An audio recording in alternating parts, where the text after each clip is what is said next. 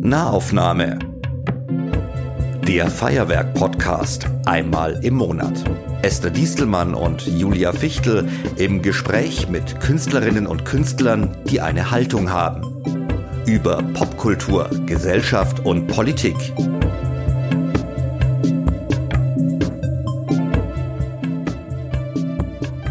Herzlich willkommen zur 30. Folge der Nahaufnahme. Oh mein Gott, die 30. Folge.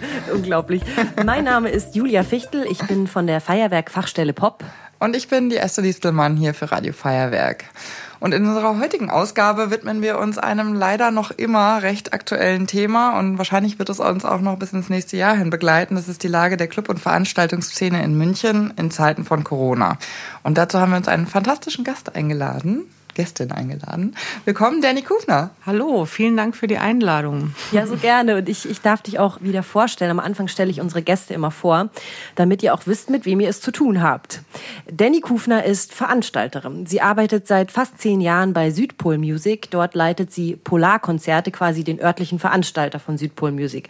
Außerdem ist sie Geschäftsführerin vom Drossel und Zehner, einer Bar mit Live-Club im Keller am Sendlinger Tor, da wo früher die Blumenbar war, wer noch nicht da war. Danny ist sehr engagiert, unter anderem im Verein zur Förderung der Popkultur, die den Preis für Popkultur initiieren, den besseren Echo. Und sie ist Mitglied im VDMK, dem Verband der Münchner Kulturveranstalter, der unter anderem gerade mit der Aktion Ohne uns ist still aufgefallen ist, um auf die prekäre Lage der Branche aufmerksam zu machen. Dazu gleich mehr. Aktuell bespielt Danny die Sommerbühne im Olympiastadion, denn in Zeiten von Corona ist alles anders. Danny, was waren denn so die letzten schönen Shows, bevor sich die Normalität so geändert hat? Oder was waren die Erinnerungen, die du gerade noch so in deinem Kopf hast? Also gefühlt war irgendwie Deichkind so das letzte große Ding, äh, was wir in Augsburg in der Schwabenhalle veranstaltet haben. Und dann ging plötzlich alles ganz schnell und, und das fühlt sich so an, als wäre es alles schon ganz ewig her. So, wir vermissen das natürlich alle sehr. Ich glaube, das hat, wir hatten Roger auch ähm, nochmal zur Lage der Corona-Situation in der mhm. Nahaufnahme Name mhm. nochmal und der hat das auch als das letzte Konzert, glaube ich, erwähnt, in dem ihm ja. noch die Normalität ja noch ein bisschen da war. Und seitdem fühlt sich die Zeit so gestretched. Ich habe gerade schon angedeutet, dass du eben gerade diese Sommerbühne im mhm. Olympiastadion bespielst. Wie kam es denn dazu oder was ist das für ein Projekt? Genau. Das ist eigentlich schon Ende März, Anfang April schon so ein bisschen entstanden. Da saß ich mit Rosi Buchner von Target und äh, Hans-Georg Stocker aus dem Backstage im Backstage zusammen und wir haben ähm, im Rahmen eines Arbeitskreises ähm, vom VDMK auch überlegt, was können wir denn, was können wir denn machen? Was können wir irgendwas machen? Und dann gab es so ein bisschen die Idee, dort eben im überdachten Bereich äh, mal einen Plan zu zeichnen. Damals zu dem Zeitpunkt wusste man überhaupt noch gar nicht, was man machen darf und was man nicht darf. Alle waren sehr verwirrt. Und es war so die Idee zu sagen, komm, wir machen im Sommer was, auch wenn da nur 30 Leute sitzen dürfen, dann machen wir halt irgendwie vier Slots. Der Künstler spielt viermal eine halbe Stunde mit Pause, wir räumen alle raus, machen alles sauber, räumen wieder alle rein. Da gab es auch noch nicht die Idee von richtig Hygienekonzept, was, was soll das alles, wie, wie, wie macht man das? Und so ist die Idee entstanden und dann kam äh, Christian Kiesler von Target mit dazu, der ja auch mit dem Theatron und mit, mit sehr vielen Projekten, die er mit der Stadt und für die Stadt schon durchgeführt hat, einfach so den Draht zur, zur Stadt und zum Kulturreferat hatte. Und äh, es gab eben die Idee, okay, wir können, wir können ja nichts veranstalten, wo wir ein Risiko haben, weil äh, wir haben alle seit Mitte März gar keine Erlöse mehr, gar keine Einnahmen. Und jetzt irgendwas äh, zu riskieren, wäre einfach fatal. Und er ist dann erstmal mit dem Kulturreferat in Kontakt getreten und hat mal besprochen, ob da grundsätzlich Interesse wäre, irgendwie was zu fördern, wenn wir im Sommer irgendwas machen. Und so ist das Ganze irgendwie gewachsen. Und im Backstage war es so, dass wir hinter der Arena Süd, wo der Hans-Georg äh, Stocker jetzt auch ähm, was macht im Sommer, das geplant war. Aber dann kam der Olympiapark auf uns zu und ähm, hat uns irgendwie gefragt, das hat, wir, ich hab, wir haben gehört, ihr plant da was im Sommer, wir würden auch gerne was machen, wollen wir es nicht zusammen machen? Und die waren einfach zu diesem Zeitpunkt einfach schon startklar. Und ähm, wir wussten, okay, wir müssen so schnell wie möglich was machen und loslegen, weil wir auch einfach ein bisschen Zeit zum Planen brauchen. Und die Stadt hat das Gelände auch einfach auch favorisiert, weil es halt einfach viele, also viel Fläche ist, viele Wege, man kann einfach mehr machen. Da stehen auch ein bisschen Fahrgeschäfte, Schausteller rum und so im, im, im gesamten Konzept war es halt einfach irgendwie schlüssig. Und dann haben wir eigentlich relativ schnell ähm, die Kosten hingelegt und haben das dann auch durchfinanziert bekommen. Und jetzt steht da eine richtige Festivalbühne auf der Ebene Null, komplett überdacht im Stadion. Und es fühlt sich einfach nur großartig an. A, die Kulisse ist Wahnsinn die Bands, die sind alle, als ob sie schon zehn Jahre nicht mehr gespielt hätten. Alle freuen sich so und, und, es, und die, die Leute, die da hinkommen, sind so glücklich und, und applaudieren und, und bedanken sich bei uns, dass wir das machen. Also es ist auf jeden Fall so, dass man merkt, die, die Menschen wollen Live-Musik erleben und wollen rausgehen und, und ihre Band sehen. Das ist echt eine ganz, ganz tolle Situation gerade für uns. Vor allem, weil wir es eben finanziert bekommen und keiner ein Risiko tragen muss. Wie ist denn so allgemein die Lage bei Südpol Music? Ich habe irgendwie so Gerüchte gehört, dass sogar irgendwer gehen musste, weil ähm, wegen Corona und dem ganzen Geld, das sich nicht mehr ausgegangen ist. Seid ihr alle in Kurzarbeit ähm, oder wie ist die Lage quasi? Also wir sind ähm, in Kurzarbeit alle und äh, wir hatten zwei Entlassungen tatsächlich, ja. Traurig. Ja, ich denke, das wird früher oder später ähm, auch viele andere treffen, weil wir einfach momentan überhaupt keine Perspektive aufgezeigt bekommen. Also wir, wir wissen überhaupt nicht für unbeschuldete Konzerte, da, da hat keiner eine Idee, wann das jemals irgendwie wieder vernünftig losgehen kann. Und hast du irgendwas gehört zum Thema Zehner, zu deinem Club am Sendlinger Tor eben? Also ich gehe davon aus, dass wir dieses Jahr nicht mehr öffnen und vielleicht auch Anfang nächstes Jahr noch nicht, weil wir einfach durch die Größe. Wir haben halt 150 Kapazität und ich kann das mit den Abstandsregeln, kann ich da irgendwie zwölf Leute reinpacken. Das ist natürlich auch ähm, wirtschaftlich desaströs und deswegen haben wir jetzt auch Förderung über den Spiel über den Spielstättenprogramm ähm, eben beantragt und hoffen, dass wir das bekommen, weil dann sind wir sagen wir für dieses Jahr zumindest safe, was äh, das Finanzielle angeht. Also zumindest die Fixkosten einfach getragen sind und wir nicht irgendwie noch da noch Geld reinstecken müssen, wo eigentlich keins ist. So. Das ist dann Geld vom Bund, oder? Ja. Mhm. Ich finde es ganz spannend, was du gesagt hast vorhin. Ihr habt euch schon im April und im Mai, ähm, also Anfang Mai zusammengesetzt, um irgendwie einen Plan äh, zu entwickeln, wie was, also irgendwie muss es ja weitergehen sozusagen. Ist das auch so ein spezieller Vibe? Also ist das eher eine deprimierende Stimmung oder ist das auch eine, eine Aufbruchstimmung? Also kannst du das irgendwie also ich, ich finde es immer sehr schwierig sozusagen, wenn man in einer Krisensituation die Hände in den Schoß legt und sagt, es ist alles so schlimm. Ich verstehe, dass man das erstmal macht, ähm, aber ich finde es umso bewundernswerter, wenn man, wenn man dann nach vorne geht. Ähm, ist das einfach euer Wesen oder wie würdest du? Ich glaube, das ist immer so ein Persönlichkeitsding. Also bei, bei mir ist es so, dass ich ähm, nicht lang stillstehen kann. Ich muss irgendwie was machen, weil sonst ähm, also langweilig geht einfach gar nicht. Also passiert mir normalerweise auch nicht. Aber ich glaube, in dieser ganzen Krise hat jeder so alle Phasen einer Krise jetzt schon vielleicht ein, zwei oder dreimal schon durchlebt. Mhm. Und ähm, das ist auch ganz interessant, weil ich habe im Rahmen meiner Vorstandsarbeit im Verein zur Förderung für Popkultur einen äh, Workshop organisiert, zusammen mit der Julia Ramonat von Peter Rich, mit dem ähm, Verband Mental Health in Music aus Berlin, der sich dieses Jahr neu gegründet hat und haben für unsere Mitglieder eben angeboten, ähm, an drei Tagen einen Workshop, äh, einen Online-Workshop zu besuchen, wo es um die Krise geht und, und um wie man damit umgeht und was für Phasen es einfach gibt und was die Krise von einem Problem unterscheidet, nämlich, dass du nicht auf einen Erfahrungsschatz zurückgreifen kannst und sagen kannst, ah, Damals habe ich das so und so gelöst, jetzt probiere ich das dieses Mal auch. Keiner weiß es, jeder rennt irgendwie los mhm. und macht. Und es gibt Leute, die solidarisieren sich und versuchen gemeinsam was irgendwie zu starten und äh, entweder es klappt oder es klappt vielleicht auch nicht. Auch das ist ja einfach in der Krise, man weiß halt einfach nicht, man probiert einfach Dinge aus. Und dann gibt's aber andere, die machen einfach so ihr eigenes Ding. Also ich habe alles in diesem, alles erlebt, in dieser ganzen Range sozusagen. Und ich hatte auch Tage, wo ich wirklich, wirklich depressiv und niedergeschlagen war, weil, weil ich einfach überhaupt kein Licht am Ende des Tunnels irgendwie gesehen habe. Das hat aber nicht lang angedauert, weil ich einfach gesagt habe, okay, jetzt muss man irgendwie die Leute zusammenrotten, die jetzt Bock haben, irgendwas zu machen. auch wenn das erstmal für keinen weder eine monetäre Auswirkung hat, noch wir deswegen besser wissen, was nächstes Jahr sein wird, ist es trotzdem eine Beschäftigung. Wir können durch diese Bühne einfach Stagehands buchen, die wir bezahlen. Wir können Produktionsleiter haben wir, die wir bezahlen. Wir haben irgendwie Techniker, die wir bezahlen. Und das, das allein erfüllt uns wirklich mit mit Glück, so, weil wir sagen, wir holen also ein paar Leute wirklich aus aus dem Dreck gerade. Also wirklich, das, das sind Leute dabei, die die sich auch bei uns dann super, dass ihr das macht und ihr helft mir gerade wahnsinnig mit dem Job, den ihr mir gerade gebt und das ist schön.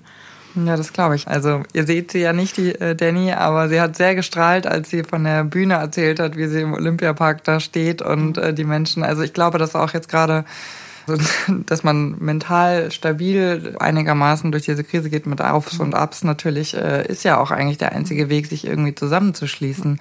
Die, diese Institution, die du da aus Berlin angesprochen hast. Das ist, ich kenne äh, die Anne Löhr, die ist Diplompsychologin äh, und macht so Systemcoaching-Sachen. Und die, die habe ich kennengelernt über einen, einen gemeinsamen Bekannten in Berlin und die ist da sehr, sehr engagiert und ich finde es ganz, ganz wichtig, weil das Thema ja gerade in unserer Branche einfach immer so ein bisschen unter den Tisch fällt. Diese extreme, also jetzt mal vor Corona, diese enorme Arbeitsbelastung und dieser enorme Druck und der Stress und dann aber immer irgendwie zu performen und immer, wenn man dann irgendwie auf einem Branchentreffen ist, irgendwie zu sagen, boah, ich bin, es ist irgendwie zwei Uhr, ich bin saumüde, aber da ist noch der Booker und der Agent und der, ich kann hier jetzt nicht weg. So, das geht auf gar keinen Fall. Und dann bleibt man noch drei Stunden und dass man einfach auch mal lernt zu sagen, ey, ich verpasse jetzt hier gar nichts. Die haben alle morgen Kater und ich, mir geht's vielleicht besser, wenn ich jetzt irgendwie nach Hause gehe. Einfach solche Sachen auch mal irgendwie zu thematisieren. Und ja, viele arbeiten halt einfach, bis sie, bis sie umfallen. Also mir ist es letztes Jahr ähnlich gegangen. Also ich hatte einfach auch, bei mir war auch irgendwie Schicht im Schacht letztes Jahr. Und das ist einfach wichtig, das mal auch anzusprechen. Hast du dann eine Pause gemacht oder wie bist du da wieder rausgekommen? Ich musste eine Pause machen, so, also war einfach, war einfach total überarbeitet. Ist das ein, also die letzten, Burnout ja, gewesen? Ja, ja, mhm. ja. Aber so richtig, also ich glaube, bis man selber drinsteckt, als Mensch, der irgendwie auch gerne viel arbeitet, kann man sich nie vorstellen, dass man da jemals reinfallen könnte. So, ich, das war für mich ein Ding, der, es war unvorstellbar, dass ich jemals überarbeitet sein könnte. Aber ähm, ist ja gerade besonders gefährlich für die Menschen, die etwas machen, was sie mögen, ne? weil genau. es ja genau. dann so ein schmaler Grad ist mhm. zwischen, das mache ich jetzt aber gerade noch für mich und ah, mhm. nee, das mache ich jetzt eigentlich für die Sache und das ist ein schmaler Grad, ja. ein sehr, sehr schmaler Grad. Also ich glaube, man muss einfach lernen, dass man einfach auf sich auf passt, so ein bisschen. Und das kommt vielleicht aber auch erst später. Das hat man mit 20 noch nicht. Das ist, mit 20 ist man da auch anders leistungsfähig. Also da steckt man solche Nächte auch gut weg. Aber wenn man das einfach über viele Jahre macht, dann irg irgendwann kommt der Punkt, da steckst du es halt irgendwie vielleicht nicht mehr so gut weg. Und ähm, gerade wenn man auch mehr Verantwortung bekommt, dann wächst natürlich dieser, dieser Druck auch und man muss irgendwie in alle Richtungen schauen, dass das alles passt.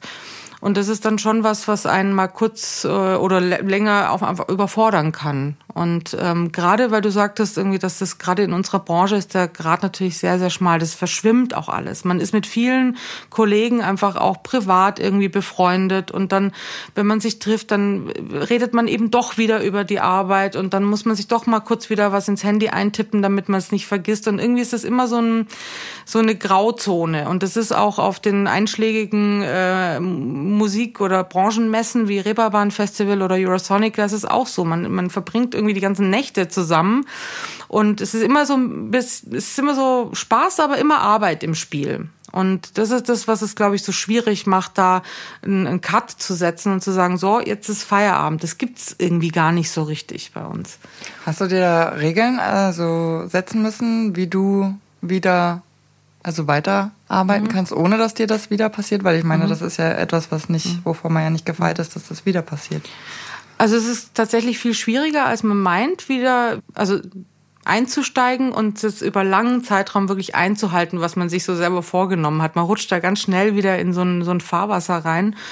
Und bei mir waren das im Prinzip so kleine Dinge, die ich dann geändert habe, die mir persönlich schon geholfen haben. Nämlich zum Beispiel nicht im Büro zu frühstücken am Rechner, sondern zu Hause mich eine Viertelstunde hinzusetzen, mir mein Müsli oder mein Porridge zu machen, das Handy wegzulegen und einen Kaffee zu trinken und das einfach zu machen und sonst nichts zu tun. Das sind so so kleine kleine Dinger, die ich mir irgendwie gelingt mir auch nicht jeden Tag, aber wenn ich das so mache, dann merke ich sofort auch, was das, was mir das bringt, weil davor war es einfach irgendwie immer ins Büro fahren und dann irgendwie schon Rechner anschmeißen und nebenbei irgendwas, irgendwas frühstücken. Mhm. Ähm, das war ganz normal. Also ganz normal oder auch mal irgendwie in der Mittagspause einfach mal rausgehen und nicht mit, mit allen Kollegen ähm, zusammensitzen und dann auch wieder über die Arbeit zu reden, sondern sich einfach zwischendurch mal so eine Pause für den Kopf zu gönnen. Ich glaube, das ist enorm wichtig. Gelingt einem nicht hier immer oder jeden Tag, aber ist auf jeden Fall ähm, enorm wichtig. Und jetzt in der Situation, wo man vielleicht meinen könnte, ah ja, jetzt ist irgendwie Corona und alle haben frei, so im März, April, Mai, so. Da, da war es halt einfach also das ist ja, das ist ja dann wieder so ein negativer Stress, den man hat, den ein, das macht einen ja noch mehr fertig als irgendwie viel Arbeit. So ging es mir zumindest. Ja, auf jeden Fall. Also ich meine, ich habe die Krise natürlich noch mal jetzt anders erlebt, weil ich ja noch in Elternzeit bin und deswegen hat sich für mein Leben quasi der Alltag jetzt gerade im Moment nicht so besonders geändert. Aber ich natürlich als, als Leiterin der Fachstelle Pop sehe das mit größter Sorge jetzt auch, wenn ich wieder zurückgehe in die Arbeit, da Wege zu finden, was man halt noch unterstützend leisten kann. Also ich mache mir mhm. schon auch Sorgen, ehrlich gesagt. Weil das ist natürlich die Arbeit jetzt auch anders irgendwie.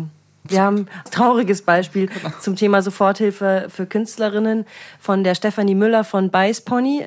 Genau, magst du es kurz erzählen, Esther? Wir haben telefoniert. Ja, wir haben noch kurz vor der Aufzeichnung der Sendung, die wir übrigens jetzt ähm, schon etwas früher aufgenommen haben, damit wir im September, wenn diese Folge erscheint, kurz auch mal ein bisschen frei haben.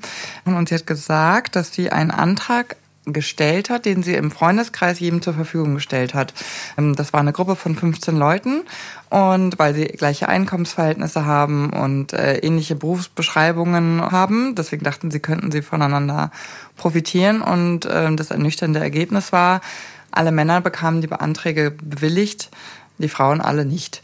Gott sei Dank war die äh, Stefanie von Weißpony dann nicht erstmal nur ernüchtert, sondern sie hat das Telefon in die Hand genommen und hat nachgehakt. Und dann hat ihr der Mitarbeiter der Service Hotline gesagt, dass man gebrieft wurde. Wie genau das dann ausgesehen hat, äh, konnte sie selber nicht äh, einschätzen. Aber er hat auf jeden Fall gesagt, man wurde gebrieft. Männer würden sich aggressiver verhalten in den in den Anträgen beziehungsweise wahrscheinlich dann im Nachhaken, ob man dieses Geld dann auch bekommt und deswegen würden, würde man auch angewiesen, den Männern das eher auszuzahlen als den Frauen. Woraufhin sie wieder nicht äh, geschwiegen hat, was ja schon mal ernüchternd oder ein Schlag in die Magengrube für jede Frau ist, hat dann äh, sich irgendwie bis ins Vorzimmer durchtelefoniert von unserem Ministerpräsidenten. Dr. Markus Süder. Und da hat sie Gott sei Dank eine Frau am Telefon gehabt, die ihr gesagt hat, na, na, na, na, das geht so nicht. Schreib mal einen Brief, in dem du das explizit auch ähm, deine Verwunderung zum Ausdruck bringst.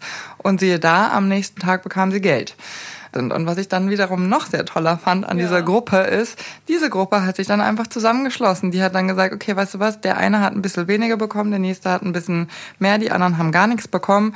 Die haben einen Topf aufgemacht und haben das Geld sozusagen füreinander zur Verfügung gestellt. Und daran habe ich sie auch gefragt, weil jetzt wird ja wohl die Welle kommen, wo dann der Staat äh, sich das Geld wieder zurückholt. Was macht ihr denn, wenn ihr jetzt wieder ähm, was von den ausgezahlten Geldern zurückzahlen müsst? Und dann sagte sie, auch dafür haben wir einen Topf gemacht.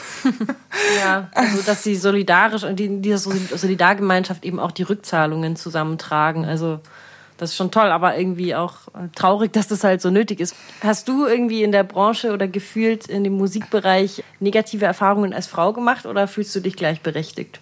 Ich fühle mich nicht gleichberechtigt. Ich glaube, also ich weiß und ich habe es erlebt und ich kenne auch viele Kolleginnen, die es genauso erlebt haben oder das Gefühl haben, dass wir uns einfach immer noch mal einen Tacken mehr anstrengen müssen als unsere männliche Kollegen. Und es einfach ich, ich sehe da auch irgendwie nicht, dass sich das groß ändert, auch in der nächsten Zeit nicht, weil, weil das so, so, so Männer auch unter sich, das ist einfach nochmal irgendwie ein anderes Ding. Und wenn man da als Frau reinkommt, dann ist es irgendwie fast, als wäre man irgendwie so ein bisschen ein Störfaktor manchmal. Und wenn man auf den Tisch haut und seine Meinung wirklich vertritt, dann ist es bei einem Mann eine andere Sache, als es bei einer Frau ist. Und das, das ist das, was ich oft schon erlebt habe. Wut wird halt einfach ganz anders wahrgenommen. Richtig. Also Wut ist Bist hat als Frau immer irgendwie was Hysterisches. Genau. hysterisch ähm, und genau. Beleidigt. genau. Beleidigt und hysterisch. Und wenn ein Mann wütend wird, dann ist er tough. Und dann bringt er sein Ding auf den Punkt, so. Und dann ist es irgendwie, dann ist er vielleicht ein schwieriger Typ. Im Worst Case, Ja. aber er ist halt nicht empfindlich, er ist nicht beleidigt und er ist nicht irgendwie, er überdramatisiert Dinge nicht. Das macht ein Mann nicht. Das, wirst- das hört man auch nicht, dass irgendjemand sagt, der Typ ist total Unsachlich, hysterisch ja. und unsachlich Ja. und überdramatisch. Das hört man im Zusammenhang mit einem Mann einfach nicht. Deutlich weniger, aber man sollte eigentlich, wenn man sowas hört, muss immer sagen, ja, und wie ist denn die Selbstmordrate? Kommt ihr damit so gut klar? Also ich meine, äh, also wenn das so das Problem wäre, dass wir viel emotionaler sind, was meiner Meinung nach einfach nur ein Klischee ist, Männer sind ja genauso emotional wie Frauen, haben es halt entweder nicht gelernt, das ausleben zu dürfen und haben deswegen andere Wut äh, oder andere Sollbruchstellen in der Psyche, würde ich sagen, als Frauen. Was ich halt auch wirklich oft erlebe, ist so dieses, wenn man ähm, Kollegen trifft und die haben dann ihre Assistenz vielleicht dabei und dann werden die halt vorgestellt als, das ist übrigens unser fleißiges Bienchen oder so. ja. Da falle ich fast vom Stuhl. Ja. Und ich sag dann aber auch immer was. Und dann sage ich, na, das hört sie bestimmt super gerne. Ja. Und dann ist aber gleich irgendwie, also ich mache das dann, je nachdem, wo ich bin und in welchem Kontext das irgendwie passiert, bin ich schon jemand, der, der das, glaube ich, dann die Leute schon auch mal vielleicht vor den Kopf stößt und einfach mal sagt so, ist ja auch irgendwie eine schöne Bezeichnung, äh, freut sich die Kollegin bestimmt. Und dann ist aber gleich irgendwie, dann wird man schon kleinlaut. Und ich finde, es ist total wichtig, dass man da was sagt. Man muss ja nicht blöde werden oder so, aber man Nee. kann schon sagen, hey, also wie, wie betitelst du denn gerade de- deine, deine Assistenz? Ja. Du hast ja, bevor du im Veranstaltungswesen gearbeitet hast, in der IT-Branche gearbeitet. Das Hast, nächste Männerdomäne. ja. hast du jetzt in Zeiten von Corona dir manchmal gedacht, ach shit, da gehe ich wieder zurück? Nee. Nee. Ich habe, seit ich drei Jahre bin, billig Musikinstrumente. Ich habe mit drei angefangen, auf, auf dem Keyboard rumzuklimpern und das war einfach immer für mich ne, ganz toll. Und ich habe aber, weiß ich nicht, warum mir das nicht in den Sinn kam, das direkt irgendwie zu meinem Beruf zu machen. Manchmal kommen Dinge halt irgendwie erst später, wenn es vielleicht besser passt, ich weiß es nicht. Aber ich möchte da, wo ich jetzt bin, nie, nie wieder weg. Also ich möchte, bis ich in Rente gehe, gerne irgendwie im Musikbusiness bleiben. Ich hoffe, das Musikbusiness überlebt bis dahin. irgendwie, aber ähm, das ist schon, schon einfach eine Leidenschaft. Und ich glaube, wir, wir verstehen uns ja sowieso alle drei, wenn man, man braucht diese Leidenschaft auch für diesen Beruf oder wenn man damit zu tun hat, weil man es wahrscheinlich sonst gar nicht machen könnte. Und wie bist du dann in die Veranstaltungsbranche gekommen? Also ich bin ähm, in die Veranstaltungsbranche auch durch eine Krise gekommen tatsächlich, weil es so vor 13, 14 Jahren äh, war es ähm, einfach so in der IT, dass ganz, ganz viel ähm, externe Dienstleistung aus Indien eingekauft wurde. Also egal ob das aber bei den großen Konzernen, Allianz, BMW, überall. Also die hatten alle irgendwie Münchner kleine IT-Firmen, die sozusagen für sie extern gearbeitet haben. Und dann äh, hat Indien so den, den IT, vor allem Automobilbereich, total überrollt mit Preisen, die einfach hier kein Mensch irgendwie halten konnte. Und damals war es so, dass wir, also in der Firma, in der ich gearbeitet habe, in der ich auch ein Team geleitet habe und es war irgendwie jahrelang alles super und dann plötzlich hieß es so, okay, wir, wir verlieren Aufträge, weil wir die einfach jetzt, ja, die, die können wir mit dem Preis nicht mithalten. Und äh, das, das Tolle damals in der Firma war, die haben uns wirklich dann noch irgendwie in Kurse noch geschickt und in Schulungen und andere Programmiersprachen noch lernen. Das hat aber alles irgendwie nichts genutzt. Nach einem Jahr wurde dann halt einfach so nach Sozialplan entlassen und da war ich eben auch mit drunter. Und äh, war damals 30 und dachte mir, es ist eigentlich jetzt ein gutes Alter, um vielleicht noch mal was ganz anderes zu machen. Und ich wollte halt nicht warten und das war damals auch so. Ich hab, ich war dann arbeitslos und am Arbeitslosentag 10 habe ich beim Arbeitsamt angerufen und habe gesagt, ich brauche sofort einen Termin. Ich muss irgendwas machen. Es geht überhaupt gar nicht so. Und dann hatte ich total Glück, weil ich irgendwie eine Sachbearbeiterin erwischt habe, die war mega nett und total engagiert und dann habe ich sofort einen Termin bekommen, bin dahin, dann haben wir alles durchgesprochen und ich war so ich hätte natürlich irgendwo anders in der IT wäre ich untergekommen mit dem, was ich, was ich halt äh, konnte damals oder kann. Aber ich, ich war so, ich wollte was anderes machen. Da habe ich eine Umschulung gemacht. Also aufgrund dieser Krise in der IT damals und dann war ich auf der Makromedia. Da habe ich Veranstaltungskauffrau gelernt und Kauffrau für Marketingkommunikation. Ist nicht jetzt gerade auch in der jetzigen Krise das eigentlich eine fantastische Kombination? Also wenn ich mir vorstellen kann, du kannst wahrscheinlich coden, oder? Wenn du sagst, du hast äh, Programmiersprachen gelernt ähm, und jetzt ist so wahnsinnig viel äh, in das Digitale äh, übergeswitcht. Also äh, ist da ist es nicht auch eine Chance, also diese zwei Skills zu haben? Wenn alle Stricke reißen, muss man sowieso auf das zurückgreifen, was man irgendwie mal gemacht hat oder kann und versuchen da irgendwie unterzukommen. Aber es ist nicht mein Wunsch. Apropos, wenn alle Stricke reißen, muss man sowieso auf was anderes zurückgreifen. Wir haben im Vorfeld zur Sendungsaufnahme haben wir auch zwei Kollegen beziehungsweise erweiterte Kollegen von dir kontaktiert. Äh, vielleicht magst du das mal erzählen, Julia. Genau, also wir haben den, den Fabian Rauecker gefragt, was jetzt eigentlich er so macht. Und genau, da hören wir jetzt mal kurz rein. Die Zukunft ist eisig. Wir als Unterhaltungsreederei sind ja jetzt ins Eisgeschäft umgestiegen und verkaufen Eis. Einfach um die Zeit zu überbrücken, aber auch um ja, Einkommen zu schaffen. Und werden das jetzt mal eine Zeit lang machen, weil es Spaß macht. Und dann werden wir weiterschauen und gucken, was passiert. Ich glaube, das Wichtigste, was passieren müsste, wären klare Vorgaben und klare Anhaltspunkte, wie es wann weitergehen kann. Weil ansonsten haben wir alle gefühlt die gleiche Arbeit wie immer. Wir müssen Termine verschieben, wir müssen Ticketings umändern, wir müssen mit den Kunden in Kontakt bleiben, wir müssen mit den Agenturen in Kontakt bleiben, wir müssen mit den Künstlern in Kontakt bleiben.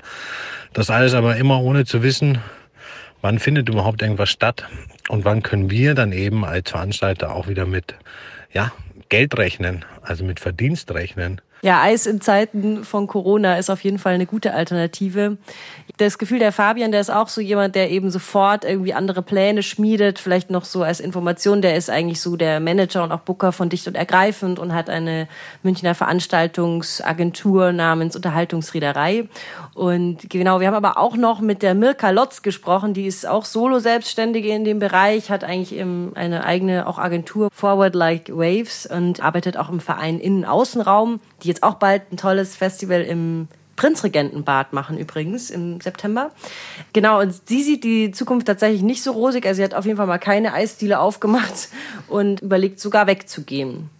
Die Lage aktuell ist irgendwie ziemlich deprimierend, wenn man ehrlich ist, weil momentan natürlich einfach wenig Perspektiven bestehen und ich dieses Jahr einfach überhaupt kein Einkommen hatte oder fast gar kein Einkommen und ich denke, es bräuchte auf jeden Fall Unterstützung für Solo-Selbstständige, weil München ist extrem teuer und es kann ja eigentlich nicht sein, dass man unverschuldet in sowas reingerät und dann auf ALG 2 angewiesen wird. Und ich hoffe, es wird besser, aber ich glaube nicht, dass es vor Ende nächsten Jahres besser wird. So, das war die Mirka, die noch sehr zu kämpfen hat mit der aktuellen Situation und noch nicht so richtig einen Weg gefunden hat, wie sie damit umgehen möchte oder kann.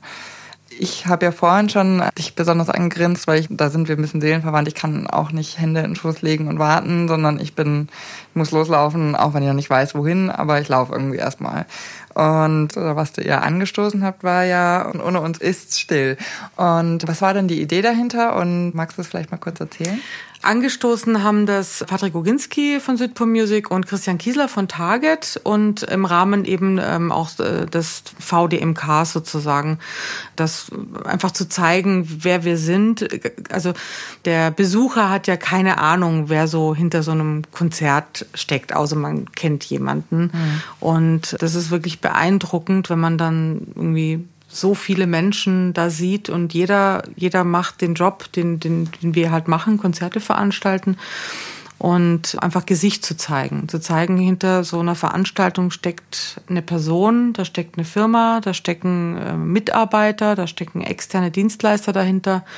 Und das war uns halt wichtig oder äh, den Kollegen vor allem wichtig, das irgendwie zu zeigen. Und ich war da eben auch dabei als Veranstalterin. Das war auf jeden Fall ein ganz beeindruckendes Bild, weil in der Muffathalle standen dann in anderthalb Meter Abstand die Veranstalter, die die Münchner Clubs so lebenswert machen. Auch der Ernst vom Feuerwerk. Auch der Ernst vom Feuerwerk, genau. Hat das denn Also hat es mehr als Aufmerksamkeit gebracht oder hat es Aufmerksamkeit gebracht? Was ist dein Gefühl?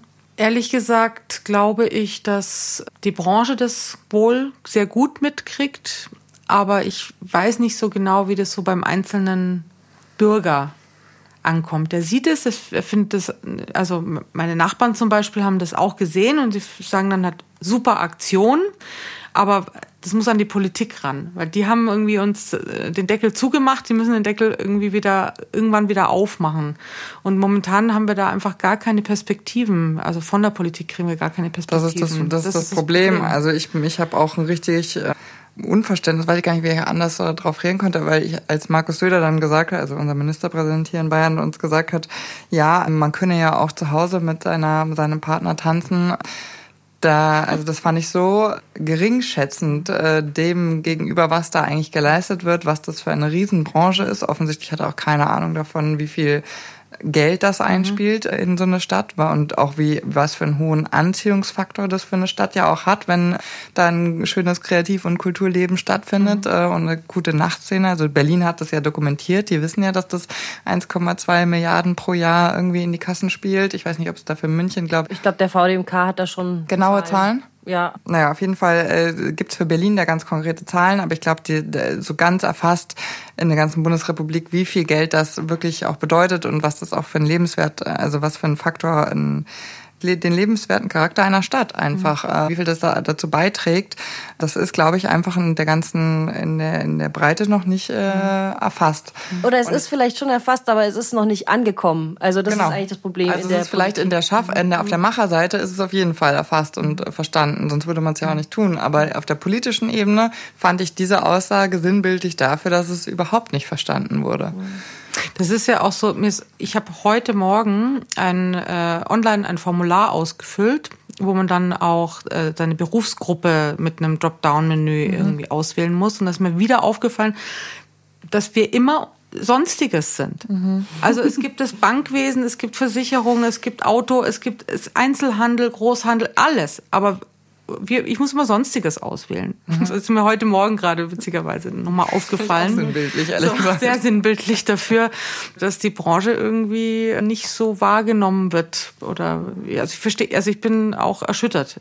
Wo, wo es ja doch eigentlich so deutlich ist, weil man ja merkt gerade, wo es überall knarzt, mhm. äh, aufgrund von geschlossenen mhm. Clubs, ist der Gärtnerplatz, also jetzt in München, um das jetzt mal mhm. ganz lokal aufzugreifen, ist ja, die Menschen treibt es ja trotzdem nach draußen so. Und äh, sie sind halt jetzt nur viel diffuser, viel lauter, viel unkontrollierter draußen. Die Isar hat sich meiner Meinung nach komplett gewandelt. Also ich, hab in, ich bin geboren in München und ich habe die Isar noch nie so erlebt. Also von dem Menschen fahren da mit eigenen Soundsystemen mhm. hin und machen eigene kleine individuelle Clublandschaften auf. Auch schwierig, wird alles erstmal so gelassen, so stehen gelassen. Und dann, dann müssen sich die Polizisten damit auseinandersetzen. Aber es ist irgendwie weder der Polizei geholfen noch den Veranstaltern mhm. geholfen. Also es ist das ist auch eine Situation, die ganz schwierig ist für uns. Also ich habe mich da mit Kollegen auch schon öfter jetzt unterhalten, gerade jetzt, wie es so, wie es so heiß war auch, gibt's ja schon diverse Lokale in München, wo Trauben von Menschen ähm, davor stehen und das scheinbar irgendwie okay ist und keiner irgendwie was unternimmt und also ich freue mich ja, wenn Leute was zusammen machen. Das ist ja nicht der Punkt. Der Punkt ist nur der, dass wir ja so so gar nichts dürfen und wir ähm, so viele Auflagen haben. Und ich meine, ich sehe das ja jetzt bei unserer Bühne, wie das, das ist schon erstmal ein echt ungewohntes Bild, ja. das wir da im Publikum ähm, zu sehen bekommen. Wir werden uns dran gewöhnen müssen, weil es erstmal jetzt auch gar nicht anders geht. Aber äh, wenn man dann eben diese andere Seite sieht, diese private mit ISA und, und diversen Lokalen, wo das eben vor der Tür genauso stattfindet oder Gärtnerplatz, dann ist das schon was, was ja, das kann man nicht verstehen in dem Moment. Es haben sich ja auch jetzt äh, Anfang August haben sich äh, sechs Clubveranstalter in München zusammengetan mhm. und wollen den Freistaat jetzt verklagen. Mhm. So wie ich das gelesen habe, mit relativ geringer Aussicht auf Erfolg. Mehr Informationen habe ich auch nicht. Ob, ob das erfolgreich wird, das wird man, wird man sehen. Ich, ich weiß nicht, ob, ob die Aussicht so wahnsinnig gering ist. Aber was ich weiß, ist, dass wir momentan, wenn man einfach Konzepte einreicht, im Veranstaltungsbüro, dass man im Prinzip eigentlich schon vorher die Aussage bekommt, dass die Wahrscheinlichkeit, dass das, dass man das bescheidet bekommt, eigentlich eher aussichtslos sind. Ja. Und dann würde man aber auch an einen Punkt kommen, wo man sich überlegen muss, okay, klagt man. Weil irgendeiner, irgendwo muss man ja mal ansetzen, weil es kann ja nicht sein, dass man jetzt einfach warten, bis irgendwas passiert, sondern man muss zumindest sagen, okay, wenn schon nicht für unbestuhlt, dann doch bitte aber eine höhere Kapazität für bestuhlt, damit man vielleicht auch irgendwo mal wieder einen Euro verdienen kann.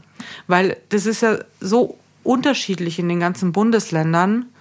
Und da sind wir mit, in Bayern halt immer so das allerletzte Letzte, ja. Licht irgendwo unten und die, die Unterschiede sind enorm. Also es ist Hanebüchen. Ich fand es auch vor allen Dingen interessant. Also mein Gerechtigkeitsradar hat sofort ausgeschlagen, als Fußballbund ein Konzept vorlegt, wie man diese Stadien wieder öffnen kann, damit man wieder Geisterspiele wieder vermeiden kann. Meiner Meinung nach so äh, eigentlich relativ vergleichbar ist, weil ein Musiker alleine ohne, ohne Publikum ist auch eine traurige Nummer. Das kann man dann alles in Streaming lagern, lagern und so weiter und so fort, aber es ist trotzdem nicht das gleiche, nicht das gleiche Erlebnis. Dann macht man, so wie ich das verstanden habe, die sechs Kläger, die sich da zusammengeschlossen haben, haben ein Konzept auch unter anderem aufgenommen, ähm, wenn sie das dann dürften, dass man wirklich eine Liste führt, dass nicht so wie in Korea, dass man dann irgendwie noch Clubhopping machen kann, sondern dass du dich exklusiv nur für einen Club anmelden kannst, dann wieder in diese Quarantänezeit musst und so weiter und so fort.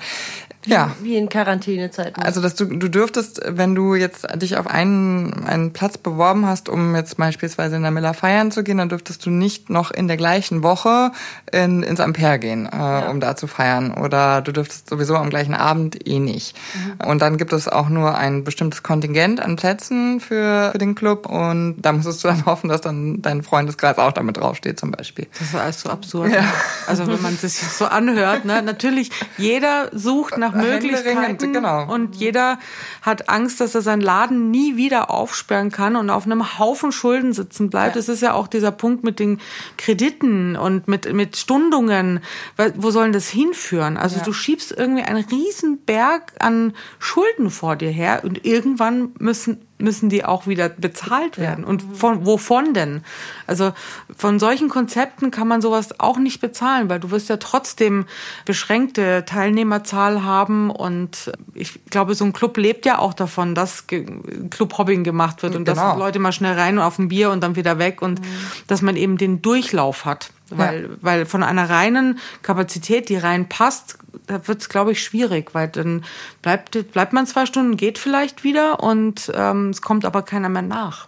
Julia und ich haben im Vorfeld auch über diese Situation gesprochen und da hat Julia, äh, fand ich, was du gesagt hast, ganz interessant auch ähm, die Anmerkung, ja, es liegt halt einfach an der Wertschätzung. Es ist halt kein, es wird nicht als Hochkultur oder wie hast du es formuliert? Nee, also dass halt eben Kulturstätten wie Theater und Opernhäuser und so weiter einfach angesehene Kulturstätten sind und das Nachtleben an sich einfach faktisch in der Politik noch nicht die Wertschätzung hat, die es haben sollte. Ich habe da äh, wirklich hunderte Diskussionen in meinem äh, Beruf quasi schon geführt darüber, dass Nachtleben was mit Kultur zu tun hat. Den Satz bringen viele gar nicht über die Lippen. Mhm. Und das finde ich einfach spannend, weil es halt einfach auch jetzt in unserer Realität, aber nicht von uns dreien nur, sondern vielen, vielen Menschen einfach ein sehr, sehr prägendes kulturelles Moment ist. Und ja, wichtiger als die Kirche und sonst was. Mhm. Und deswegen verstehe ich einfach nicht, wieso, wieso man das nicht einfach hinnehmen kann und das nicht nur abtut mhm. als Drogen und. Genau, ja, das hat mich dann eben dazu verleitet, diese Aussage zu fällen. Ja, ist einzige, die einzigen, die noch keine Regelungen bekommen haben oder noch keine Aussichten gibt, ist das Prostitutionsgewerbe und die Clubszene, mhm. äh, Veranstaltungsszene. Mhm. Und das ist, weil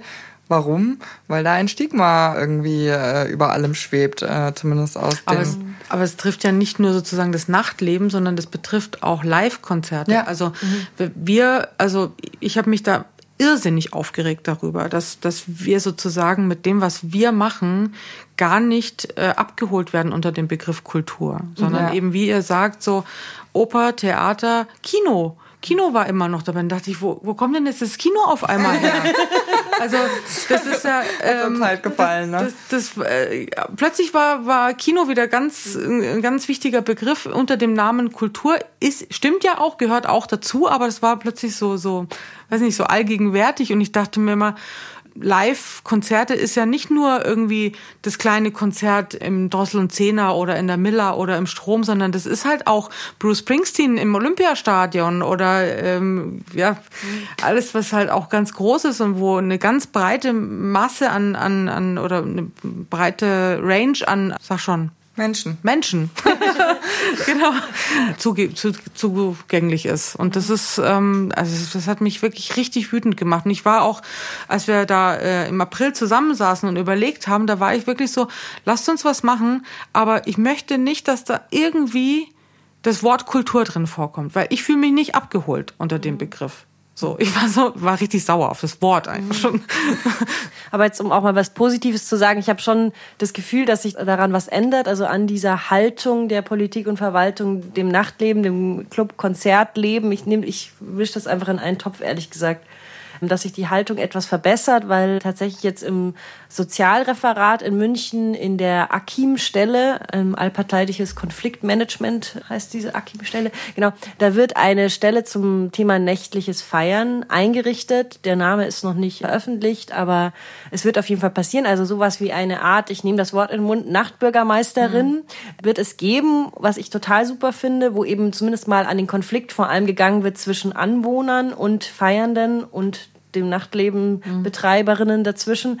Das ist schon mal ein sehr gutes Zeichen, muss man sagen. Also insofern, insofern die Hoffnung, dass sich da was ändert oder dass das auch ein bisschen ankommt, dass man diesem, ja, diesem Leben nachts einen Raum geben muss in der Stadt. Mhm. Da passiert was. Das ist auch super wichtig. Also ich meine, andere große europäische Städte leben das ja auch vor, wie, wie Amsterdam zum Beispiel, wo es auch einen Nachtbürgermeister gibt und das dann einfach auch mehr Gesicht bekommt. Ja. Die Lobby. Das ja. ist eben ein Problem überhaupt, die, dass die Lobby, finde ich, in dem Bereich einfach nicht so sichtbar ist. Wobei der VDMK eigentlich wirklich gute Arbeit leistet und ja, da eigentlich halt nur noch viel mehr äh, Leute eintreten müssen. Mhm. Also tretet in den VDMK ein, falls ihr einen Club habt oder eine Veranstaltungsagentur seid. Unbedingt.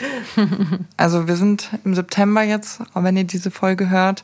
Und es ist ein hartes Jahr für alle, die veranstalten und alle, die das nächtliche Leben einer Stadt für Menschen schöner machen.